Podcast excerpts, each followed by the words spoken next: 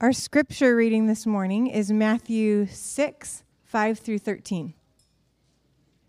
And when you pray, you must not be like the hypocrites, for they love to stand and pray in the synagogues and at the street corners, that they may be seen by others. Truly, I say to you, they have received their reward. But when you pray, go into your room and shut the door and pray to your Father who is in secret. And your Father who sees what is in secret will reward you. And when you pray, do not heap up empty phrases as the Gentiles do, for they think that they will be heard for their many words. Do not be like them, for your Father knows what you need before you ask Him. Pray then like this Our Father in heaven, hallowed be your name. Your kingdom come, your will be done on earth as it is in heaven. Give us this day our daily bread, and forgive us our debts as we also have forgiven our debtors. And lead us not into temptation, but deliver us from evil. For yours is the kingdom and the power and the glory forever. Amen. The word of the Lord. Thanks, Anna, for that. Well, as I said earlier, it's great to be back with you today. Um, it's been um, a time we, we, have definitely missed being here, and it's good to come back and people say, We're glad you're back, not you're back.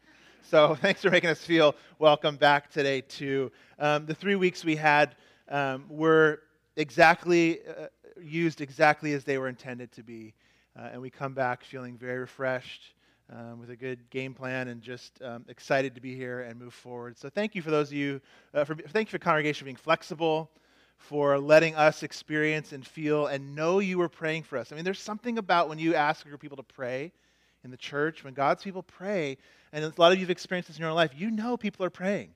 You sense that God is moving and working through the prayers of his people. So thank you for that. Thank you for the cards. Thank you for the meals. And we just felt very loved and uh, glad to be back today to start this um, series in prayer with you this morning. So let's do that. You ready? Let's do it. Well, it's Martin Luther who said, um, To be a Christian without prayer is no more possible than to be alive without breathing. Alive without breathing. In other words, prayer, he says, it's essential to life. As essential to life as breath, or water or food, those things that sustain you and keep you alive. You die without it, he says, like you would without food. Well, if that's the case, and that's the truth, why do we struggle with prayer so much? Why do you struggle with prayer so much? Why do I? I think it's really important that as we start a little mini series on prayer, as we go through the Lord's Prayer over the next three weeks, it's really important for us to start right up top and acknowledge Prayer is hard. Prayer is hard in some ways. It's hard for all of us in this room. It's good to acknowledge that and just say we're all on the same page. But if you think about it, nothing great, which prayer is, is ever easy, is it? Nothing great. A great work of art, you think about, or mastering a skill or a sport or a hobby or an instrument or getting the shot of a lifetime on a, on a dream hunt. I mean, nothing. Nothing that's great comes easy. Cooking a feast, all of those things. None of those come easy. Nothing great ever does. And if prayer is God's way of bringing us into His great glory, His great life, His great presence, why would it be any different? It's hard. It's a great gift God has given to us. It's difficult, it's challenging, and so we're all in this together, everyone in this room.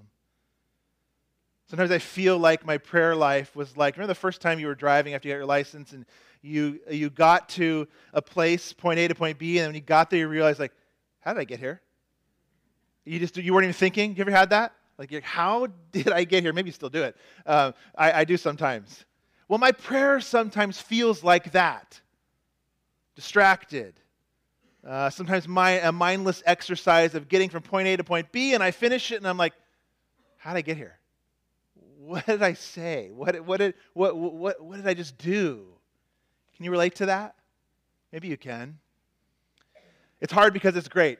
Here's another reason it's hard it's hard because we are still sinful, we still have a, a sinful nature.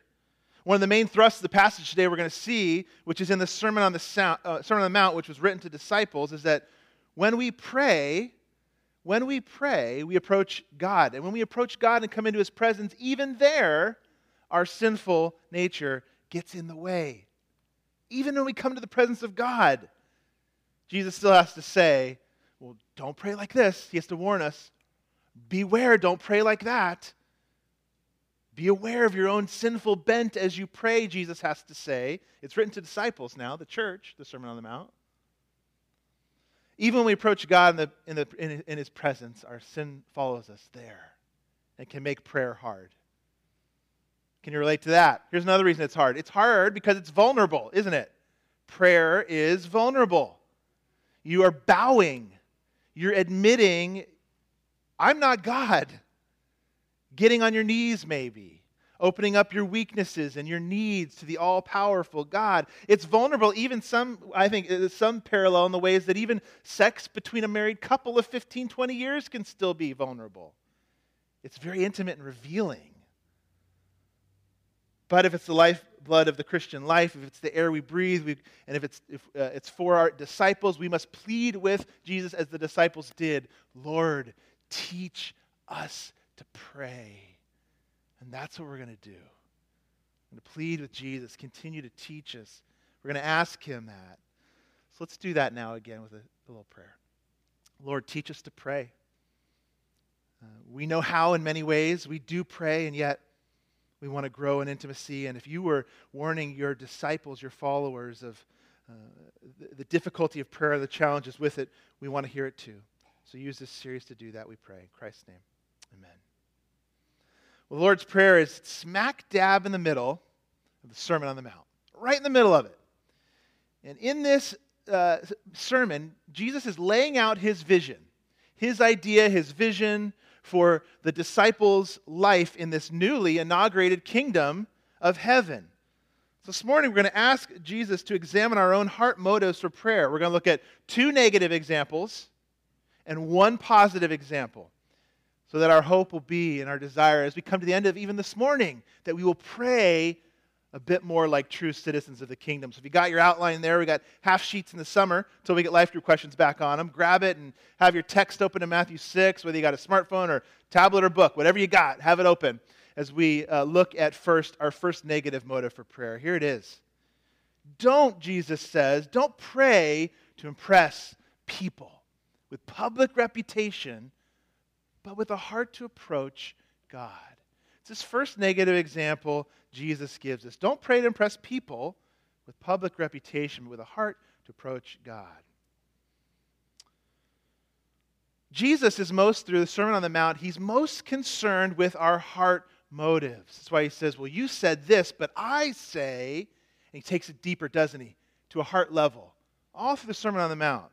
He's concerned with that when he's teaching us how to pray, our heart, uh, and how we pray. So this week we're kind of on the how. We'll get to the what in the next couple weeks, but this is the how we pray this week.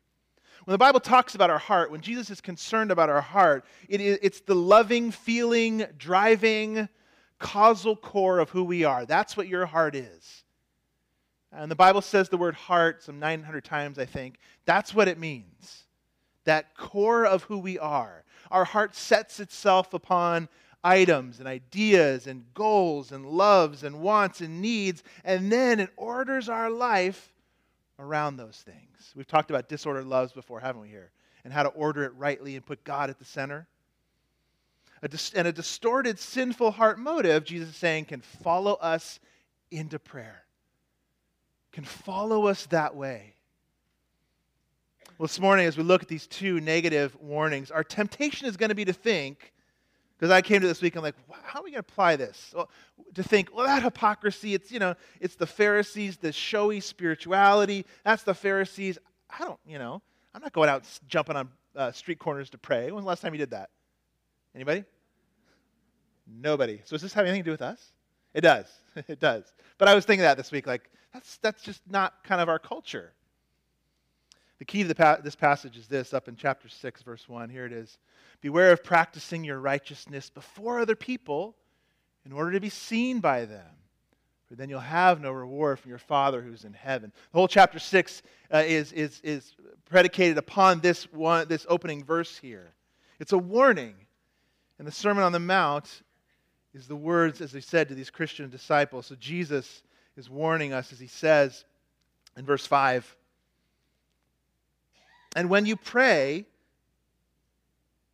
you should not be like the hypocrites, for they love to stand and pray in the synagogues and at the street corners that they may be seen by others. Truly I say to you, he said, they have received their reward. So if Jesus warns us there, we should pay attention, even if at first glance we're like, what does this have to do in 2019? The first challenge I want us to see this morning is that Jesus says in verses 5, 6, and 7, the first thing I want to see is he says, when you pray. Not if, when you pray. He, he just assumes, as he's speaking to the disciples, he just assumes that if you're a follower of Jesus Christ, you're someone who prays. Not if, but when you pray. Jesus himself, wasn't he? He was a praying man, wasn't he? He was a praying man. Even as he is God the Son, he went to the Father. He prayed with his disciples. He prayed by himself out in the wilderness. He prayed in the synagogue, in public gatherings. Jesus was a prayer. And with these words, he's not suggesting, he's commanding. Pray. When you pray, he's saying, You pray. Be a praying people because I am. He was a praying man. When you pray, not if. A prayerless Christian is, is a, is a self sufficient Christian, which is really an oxymoron like jumbo shrimp, right? It, it is. A prayerless Christian, it's an oxymoron. Does that make sense? It's so, see, it's not just breaking a rule. You know, Jesus says pray, and if we don't, it's, it's not just breaking a rule. He's our life. He's all powerful. He's interested in every detail of your life. You're his child. He's the only one who can meet our true needs and answers. So to not pray is to say with our life, at its worst, God, you're not these great things. And at its bare minimum, if you're God, I really don't feel like I need you right now. You see how it's not just breaking a rule, a little tiny rule. It's saying with your life, either you're not the God you say you are, or I believe you are, I just I'll come to you when I have some real trouble, which we know prayer life gets really good, doesn't it, in moments of crisis? It does. It should, but could it always be like that? That rich and deep. Or maybe if we think about why it's hard, maybe our lives are too easy compared to Christians of other centuries, right? That's possible. I think it's getting a bit more challenging. The stigma of being Christians, hopefully, it's going to draw us in more to being a praying people in church. As we know, everyone turns into a, a prayer in a, in a foxhole, don't they? Or maybe we've been shaped by our culture more than we think. Maybe we have. Our culture that's materialistic, doesn't think of the spiritual world. Only it's the natural, what we can see is the only world, and, and doesn't think in theistic terms that God is involved in everything, which He is. Maybe we've been shaped too much by our culture, even as Christians. May we catch a God centered, God filled vision of His greatness that brings us to our knees and fills us with this love and a desire to pray, not just because Jesus said do it, but because we can't help ourselves. I have to speak to my Lord. I want to speak to my Lord. I get to speak to my Lord. But if you're paying close attention, you look down the text, you might say, well, Jeff, verse 5 says, they love to stand and pray too, don't they? It says it there. Those, these Pharisees, these religious leaders, they love to stand and pray. But why? For what reason? The hypocritical prayer has a selfish, self seeking, self promoting motive. To be seen by others, the text says. To be seen by others. There's a heart motive going. There's, that's where we get to the heart now. There's a heart motive to be seen by others, and Jesus says that to expose the hearts of these individuals here. They were praying to impress people, a public reputation, our first uh, negative example is. It's a picture of a Pharisee, a religious leader who is on his way to the synagogue, and he's just so religious. He's so religious that on his way, he's just so enamored with God, or so he thinks. I can't even wait to get to the synagogue. I can't even wait to get there. I'm just going to stop here in the corner and just loudly proclaim it, let everybody see it, maybe spin around a little bit and bump into a few people so they can see me. I'm just so religious. I can't even wait to get to the synagogue. That's the picture we get here. That's the picture of the heart we get here. You know, prayer reveals, maybe more than anything, what we truly believe about God. It's a place where theology meets the road, where what we really believe about God comes out. So we pray, so we believe, so we pray, is the phrase. Well, here I would say why they are praying, so they believe. God was useful to them, He was a commodity. He was something to use to get ahead in life, to build a reputation, to build up a resume to get cultural kind of influence. He was a commodity to them, he was useful to them. The religion that they practiced, to them, it had a, a cultural cachet, maybe, or currency.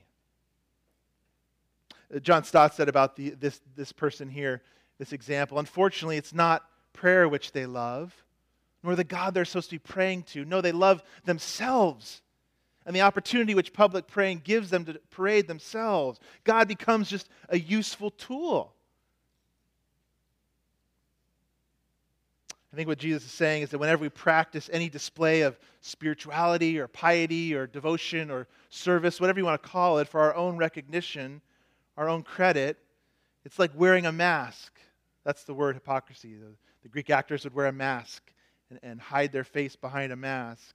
That's that word means. It's like wearing a mask that looks really great on the outside, but the inside is miles from God, far from God. The heart is far from God. When we do that, we're going to God because He's useful. When praying is about going to God because He's God, because He's beautiful, because He's worthy, because He cares actually, and because He can do something about it as all powerful one. That's what prayer is about.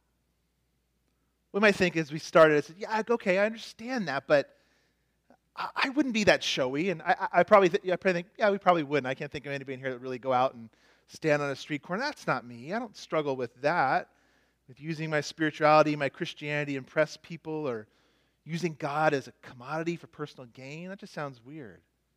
Well, here's some questions just to ask yourself just to probe our own hearts. We don't want to assume that Jesus doesn't get us in the 2019 and ah, for them. Here's a few questions. How do you respond when prayers don't get answered? Or, or that doesn't get answered the way you want? Do you respond with maybe anger or frustration at God and view Him as this God that just loves to get in the way and stand in the way of what you want and need? Or do you respond in humble trust, knowing that his will is perfect, and if answering my prayer went, meant anything less than His perfect will, I don't want that. How do you respond when prayers don't get answered? It's a good question. Here's another one. How do you respond when the recognition you feel you deserve for something at church or maybe in a family, uh, some good deed somewhere, some act of service, when it doesn't get the recognition you feel you deserve? How do you respond? Is it see if I help next time? Or is it, you know, God knows. God knows. That's the only audience I need. He knows. How do you respond? Here's another question How do you respond when you look at our culture and you see the reputation of the church kind of slide a little bit? Maybe some rightfully so, but not all of it. Or just people's opinion of Christians changing. We hear more and more labels like hypocrisy, bigot, closed minded, backwards, being attached to our exclusive beliefs. How do you respond to that? With a self righteous indignation? Or anxious or worry? We've got to get the power back. We've got to get it back. We're losing it all. How do you respond to that? Or humble trust that God knows our hearts. He's not surprised by what's happening in the culture. He's not caught off guard. Here's another one, last one. How do you, when you miss church, are you more concerned with what others are going to think that you missed? Or are you more just, I miss the time of fellowship. I miss being with God's people. I miss worshiping Him in the corporate setting. So you see, maybe there are some areas where we can apply this to our own life, don't you think? It might not be on a street corner, but it might be in the way you respond to the culture and the church being labeled differently, or missing church, or when you're serving, or prayers don't get answered.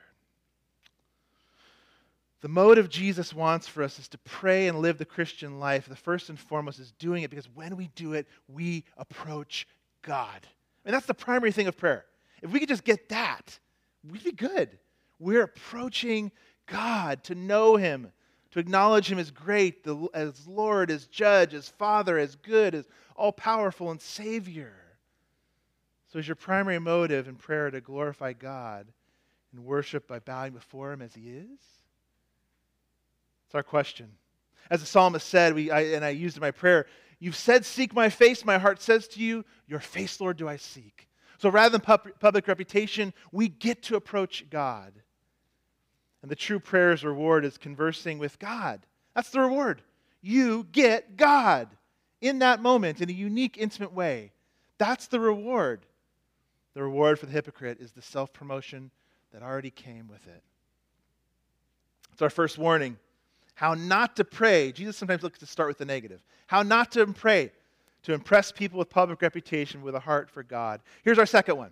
Our second one's this don't pray to impress God with, we're going to call it meaningless chatter, but with a heart for meaningful communication.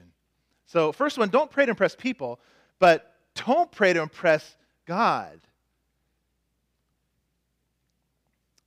Verse 7 says, and when you pray, we'll go back to six.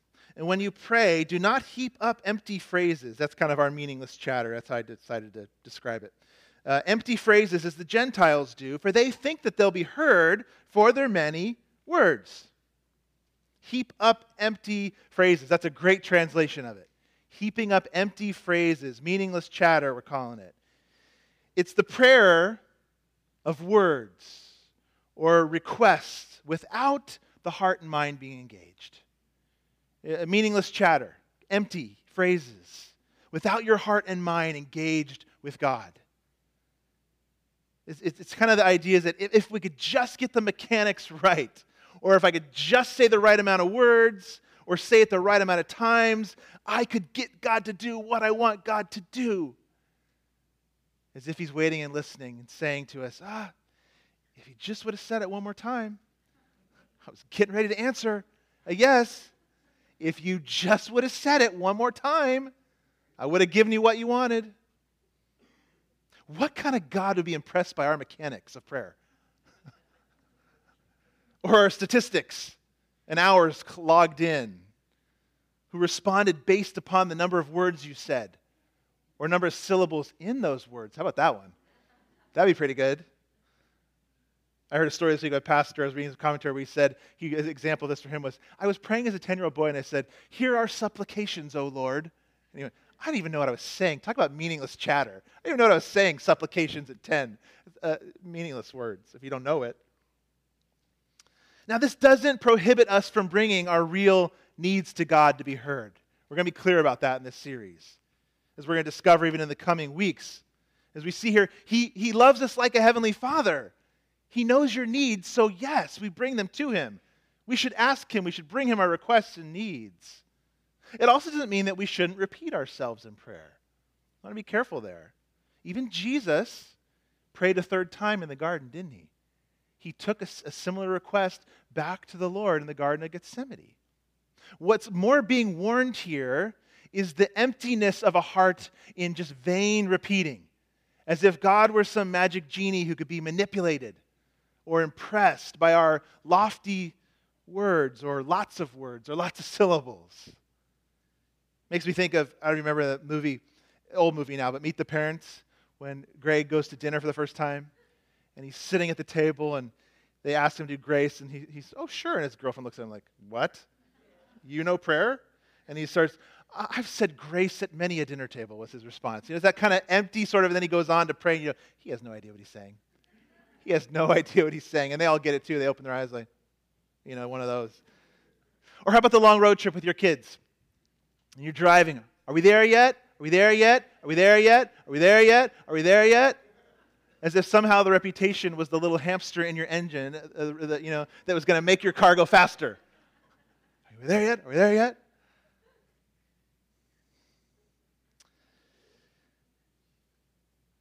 As we could force God to answer our prayer. Again, God just wants meaningful communion with you, with Him, even as that re- includes our requests. Mind and heart engaged in prayer. Not empty words or repetition thinking that we can manipulate him somehow. He just wants you to know that and, and you'd expose the real you to him because he already knows it anyways, doesn't he? Meaningful communion, not empty words. Are we there yet? Are we there yet? Are we there yet? So, our two warnings they're given to Christian disciples in this Sermon on the Mount, the Sermon of the New Kingdom, means these warnings are for us. It should be maybe even forefront of our mind as we come to pray, because that's what Jesus starts with. Teach us to pray. Okay, don't be like this, or watch out for this at least. Um, doing it to, for, for show, a, for display, a public reputation. And be careful too. Don't view me, God, as someone to be manipulated with your great lofty speech. Have meaningful communion and, me, and know that you're approaching God. So, our two warnings, those are our two warnings. God just wants you to come as a child trusting a father. If you want a great example of this, look later today at 1 Kings 18. Write that down. 1 Kings 18. You can go look later today where the priests of Baal, they do the perfect example of vain repetitions. They're just repeating phrases and words. And you know what Elijah says to them? He's like, Your God is probably on the toilet, basically, is what he says to them. And then here we have Elijah's simple, heartfelt, prayer. Here it is. O Lord, God of Abraham, Isaac, and Israel, let it be known this day that you're God in Israel, that I am your servant. I've done all these things at your word. Answer me, O Lord, answer me, that this people may know that you, O Lord, are God, and that you have turned their hearts back. Talk about just simple, heartfelt communion with God. Take a look at that example later today. And he's a model, really, of our positive, third, our positive example Jesus gives us. Here it is the positive one now. Pray with a heart of exclusive, humble confidence. So Jesus goes from the two negatives now to the positive one for us. Pray with this, this kind of heart exclusive, humble confidence on your outline, there's a little typo in this section. Uh, it's supposed to say verses 6 and 8 there. and I think it says, what's it say? 7 and 8. So point 3 is supposed to say 6 and 8. Just wanted to clear that up for you. So rather than pray for showy display, he says this in verse 6. But when you pray, go into your room. When you pray, go into your room and shut the door and, and pray to your Father who is in secret, and your Father who sees in secret will reward you. Oh, and rather than heap up empty words, he says in verse 8, here's our other positive do not be like them, for your Father knows what you need before you ask Him. So go into this closet and pray, not out in the corner, and know that He's your Father who knows what you need. I thought we'd take just three little phrases to summarize the positive, because this is really, I want us to get this. This is application for us to how to pray now. How positively to pray. Be careful of these hard examples, these negative ones, and yet now, how pray like this. So, these three little phrases to prepare us even for the rest of this series over the next couple weeks. Here's the first one close the door. We're going to call it close the door.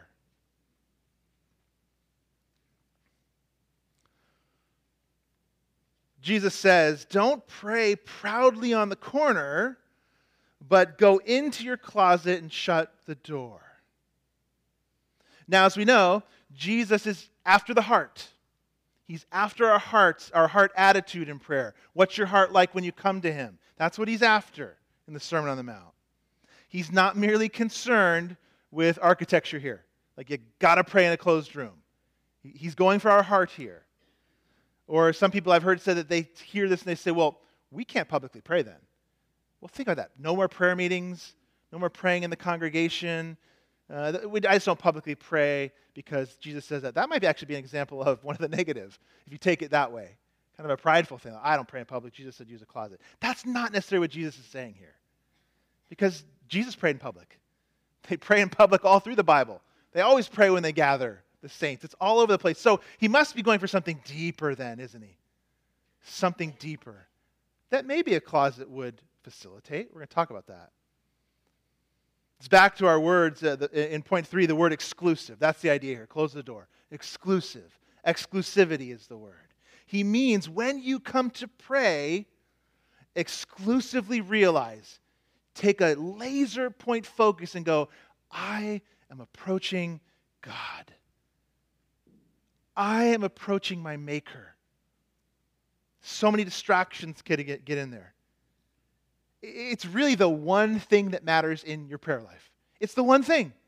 If you can come to prayer and come with the attitude of a heart that says, I'm coming to God. I'm coming to God. Recalling, okay, I'm approaching God. He's here. I want to focus on Him, excluding some of the things of the distractions of life. Close the door. I'm praying to Him. It's about Him as He comes, even as He meets me and hears of my needs here. How easy is it like to be praying and you're like, I mean, I can pray and the weirdest things will pop into my mind. A grocery list. A gift that I want to remember to, oh, I want to buy that for my wife for her birthday. Oh, yeah, yeah, it pops in your mind. Just the weirdest things will pop in your mind in prayer, don't you think? Is that, is that your, I mean, everybody's shaking their heads. see, we're all in this together. It's okay. You're in a safe place. Uh, just things can pop into your mind. Exclusivity. We're praying to him. Martyn Lloyd-Jones, one of my favorite preachers, love him. He's passed in the 80s, a long time ago, but uh, he said, even when he was praying in front of the congregation, this was really challenging for me this week. In some sense, he removes himself and even the congregation from that moment. That's what we're getting at here. He goes, I'm speaking to God in that moment. Of course, I'm praying for the congregation. Of course, I'm bringing our needs to Him. But you can even close the door in public prayers. What it means is it's, it's God and us as we speak to Him. He went on in his commentary on the Sermon on the Mount to say this. And yes, having done that, meaning closing the door and even closing himself out, and even the congregation in public prayers, he went on to say, and yes, having done that, I shut out and forget myself. That's what our Lord tells us to do here. There's no value in entering into the secret chamber and locking the door if the whole time I'm full of self and thinking about myself and priding myself on prayer. I might as well be standing on the street corner. See, it, it, this does apply to us. You can do it in the closet too. Maybe that does mean for you having a certain time, and it probably does for a lot of us, where you lock yourself away in a room by yourself, maybe a literal closet. Tell your spouse or kids what you're doing before you do it. what are you doing in the closet? maybe it does mean something like that. Maybe it means turning off your cell phone or making sure there's not one screen in your proximity. You know how hard that is? That's really hard. Maybe it means that for us today. Maybe it means going back to the gospel for you over and over and over again so that your heart is melted again by what Jesus did for you on the cross, so those distractions are less and less prone to, to jump in there. So that your heart and your loves are reoriented so much that when you come to prayer, you're just laser beam focused. That doesn't come overnight, does it? It's a discipline. It is. Like we said, it's hard to do. God first, salvation in Him, prayers about communing with Him. So that little by little, even, little incremental steps, even, your prayer life becomes less distracted and more focused on God. That's what we want. Isn't that what you want? I want that. I'm so tired of the things popping in my mind. We're distracted people. And a heart that hasn't been melted. That's why I said we go back to the gospel the more you're melted by the sheer love of God for you, and that when you come to Him in prayer, He's not looking at you like, what is He doing? Why is He coming again? Why is she here again? I mean, I wish they just pray. I wish she just pray. No, yes, He wants you to come. He loves you. Let your heart be just enamored with his saving grace. His grace by saved by grace alone through the work of Christ. So that the distracted, self-centered me, I, begins to move out of the way. You want to pray more positively as Jesus tells us? Steep your heart more and more in what he's done for you in the gospel. It'll, it'll remove you. Nothing like the gospel removes us and yet draws us in. That's the great thing about the gospel. It removes you entirely. Jesus saved you. And yet, what could draw you in more than knowing that God saved you by grace alone? Do you see that? You want to be less distracted in prayer. Keep wrapping yourself in what God has done for you and who He is. The great uh, writer, Southern writer, Flannery O'Connor got this she, just, she, you know, she said in a poetic way where maybe Martyn Lloyd-Jones was theological. She said, here was a prayer she wrote to God. Dear God, I cannot love you the way I want to. You're the slim crescent of a moon that I see, and myself is the earth's shadow that keeps me from seeing all the moon. What I'm afraid of, dear God, is that my self shadow will grow so large that it blocks the whole moon, and that I'll judge myself by the shadow that's nothing. I do not know you, God, because I'm in the way. Close the door. You're approaching God. Here's the second one realize his presence, actually. So, the positive, we close the door, we, we want to um, remove ourselves if we can, and even as we pray for ourselves, focus and know. But also realize his presence. When you close that door, Jesus says, Your Father who sees in secret meets you there and rewards you with himself. We have to realize when you pray, you are with another. You're not alone.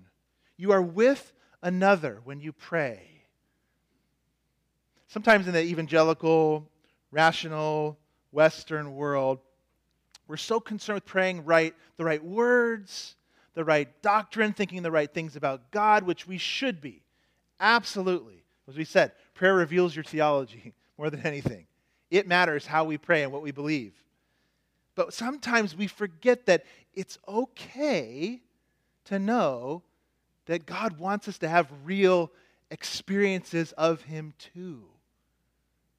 A, real understanding that His presence is there. To, to, to know that you're not alone when you pray, He's right there communing with you through a lot of those thoughts and those words and what we know about Him, it's okay to, to seek an experience with Him even in prayer. We're being so afraid of that, like because we don't want to over emotionalize or turn it all into emotion and lose our brain and our thoughts and our hearts. But it's not an either or, it's a both and. If we could just realize more and see that because of Jesus Christ, when, when we pray, He's opened up the way. He's opened up the dividing curtain of the temple that used to be there. It's gone. You have direct access to God. You ever heard of the six degrees of separation? It's that idea that you could, by talking of six stages of people, get a message, I think, like to anybody.